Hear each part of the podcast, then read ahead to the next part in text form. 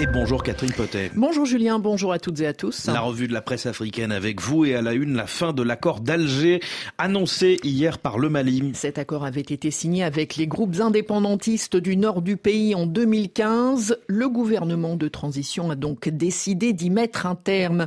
MaliJet et MaliWeb publient le communiqué officiel des autorités maliennes dénonçant le changement de posture de certains groupes signataires de l'accord devenus des acteurs terroristes ainsi que l'hostilité et l'instrumentalisation de cet accord par les autorités algériennes, accusées de considérer le Mali comme leur arrière-cour ou un État paillasson.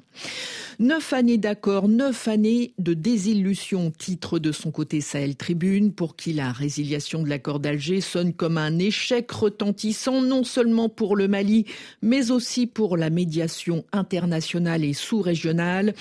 Malgré les espoirs initiaux, poursuit Sahel Tribune, l'accord pour la paix n'a pas réussi à apporter la stabilité et la quiétude tant attendue au Mali. Les racines du mal persistent et la paix demeure une chimère lointaine pour un pays meurtri par l'instabilité politique et les conflits internes. Une issue attendue selon le site d'information après la reprise en main de Kidal par l'armée malienne le 14 novembre 2023. La fin de l'accord d'Alger est également commentée au Burkina Faso. L'accord d'Alger explosé par le Mali, titre Wakatsera. L'accord d'Alger, nous dit-on, a, avant d'être enterré par les autorités de transition, traversé bien des zones de turbulence depuis un certain temps, notamment avec la prise du pouvoir par le colonel Assimi Goïta et ses hommes et les hostilités toujours entretenues par les groupes djihadistes qui n'ont pas cessé d'endeuiller les populations civiles et militaires maliennes. Wakatsera pose la question, quelles seront les conséquences d'une telle séparation? Le Mali, qui serine sa souveraineté et qui veut l'entendre et encouragé par la prise de Kidal dans la reconquête de son territoire, est-il maintenant sûr de venir à bout des mouvements rebelles au point de les défier, eux et l'Algérie? Autant de questions qui restent sans réponse. Du foot enfin Catherine avec les derniers échos de la Cannes. À l'occasion de la pause avant les huitièmes de finale, Fraternité Matin en Côte d'Ivoire fait le point sur les entraîneurs emportés par les matchs de poule et ils sont nombreux.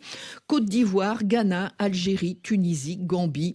Les entraîneurs de ces pays ont démissionné ou ont été limogés, ce qui ne fait pas une grande différence. En Côte d'Ivoire, c'est l'entraîneur français Jean-Louis Gasset qui a été renvoyé le soir même de la grande honte, précise Fraternité Matin, allusion à la lourde défaite de la Côte d'Ivoire face à la Guinée équatoriale. Le nom d'un autre Français, Hervé Renard, avait été évoqué pour le remplacer au pied levé, mais ce ne sera pas le cas, nous dit l'infodrome. Les négociations entre les fédérations françaises et ivoiriennes n'ont pas abouti à un accord pour libérer le sélectionneur actuel de l'équipe de France féminine. Catherine Potet pour la revue de presse. Merci beaucoup, à tout à l'heure.